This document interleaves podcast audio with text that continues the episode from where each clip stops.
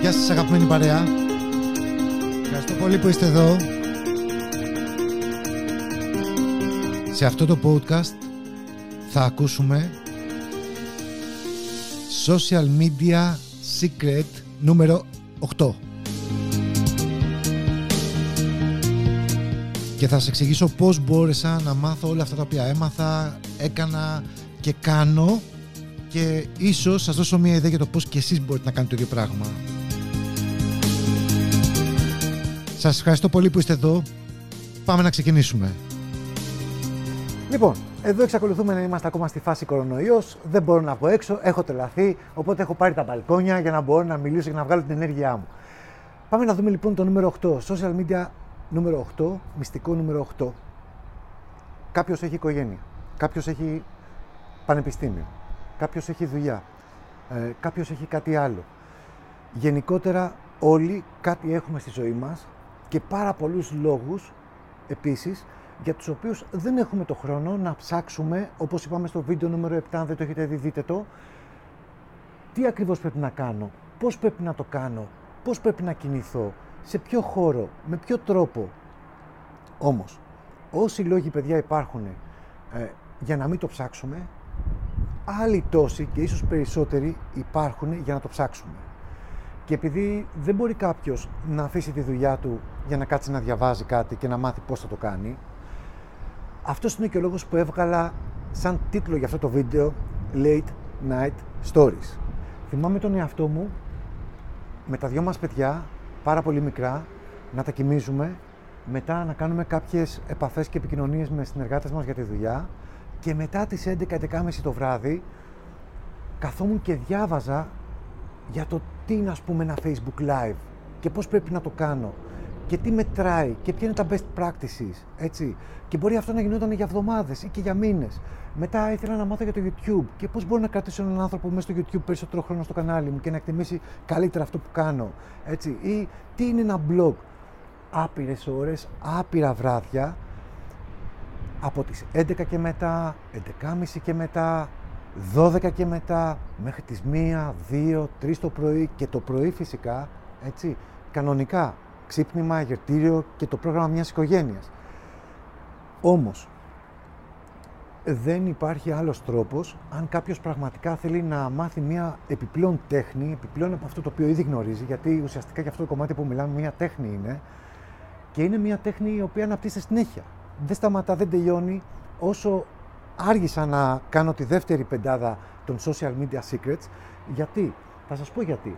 Ε, η πρώτη πεντάδα έγινε το Σεπτέμβριο, η δεύτερη ξεκίνησε τον Μάρτιο του 20, το Σεπτέμβριο του 19. Το Μάρτιο του 20 λοιπόν, σε αυτό το διάστημα των 6 και κάτι μηνών, υπήρχαν συνεχόμενα updates.